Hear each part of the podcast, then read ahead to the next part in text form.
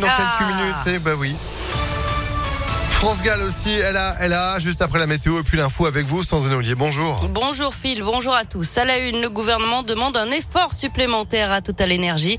Le ministre de l'économie veut que le géant prolonge ou augmente sa remise de 10 centimes par litre de carburant qu'il avait mise en place en complément de celle de 18 centimes appliquée par l'État. Bruno Le Maire qui estime que le prix du carburant reste très élevé. Il doit rencontrer le patron de Total Energy, Patrick Pouyanné, euh, ce matin. Total Energy qui appelle à la sobriété énergétique avec Engie et EDF.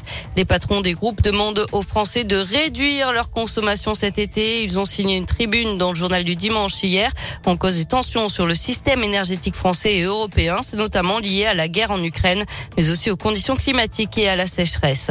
Le gouvernement allonge sa liste de mesures pour le pouvoir d'achat alors que le projet de loi doit être présenté début juillet en Conseil des ministres.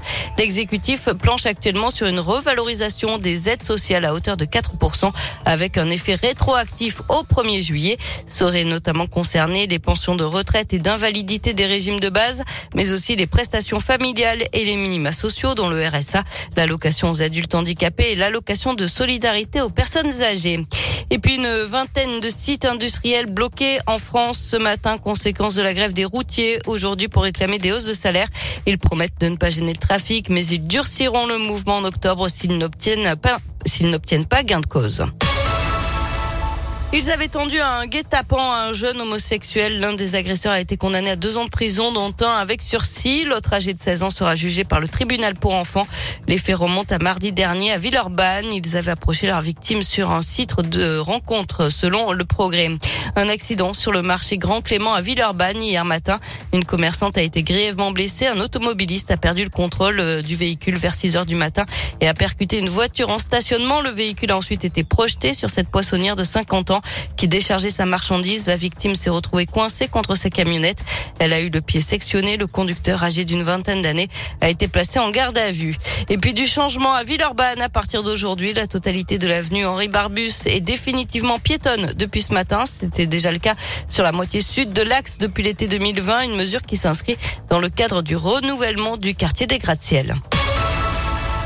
On passe au sport avec du tennis. Le coup d'envoi aujourd'hui du tournoi de Wimbledon, troisième grand chelem de la saison sur le gazon londonien. Cinq Français jouent aujourd'hui avec un duel entre Père et Alice. On suivra aussi Manarino et Humbert.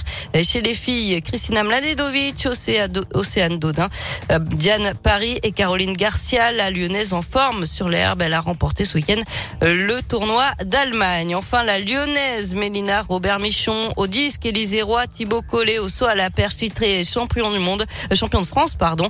C'est le 21e titre national pour Mélina Robert Michon, la tête de 42 ans qui s'entraîne à Paris. Eh bah, bravo à elle, évidemment. Et puis, euh, bravo aussi pour le résultat du, du lancer de disque. Nous aussi, on sait faire en radio les lancers de disque. Non? Ah oui, bien sûr, bravo. Bah, merci. Tiens, bah, c'est vous qui allez le lancer. Ce sera juste après la météo.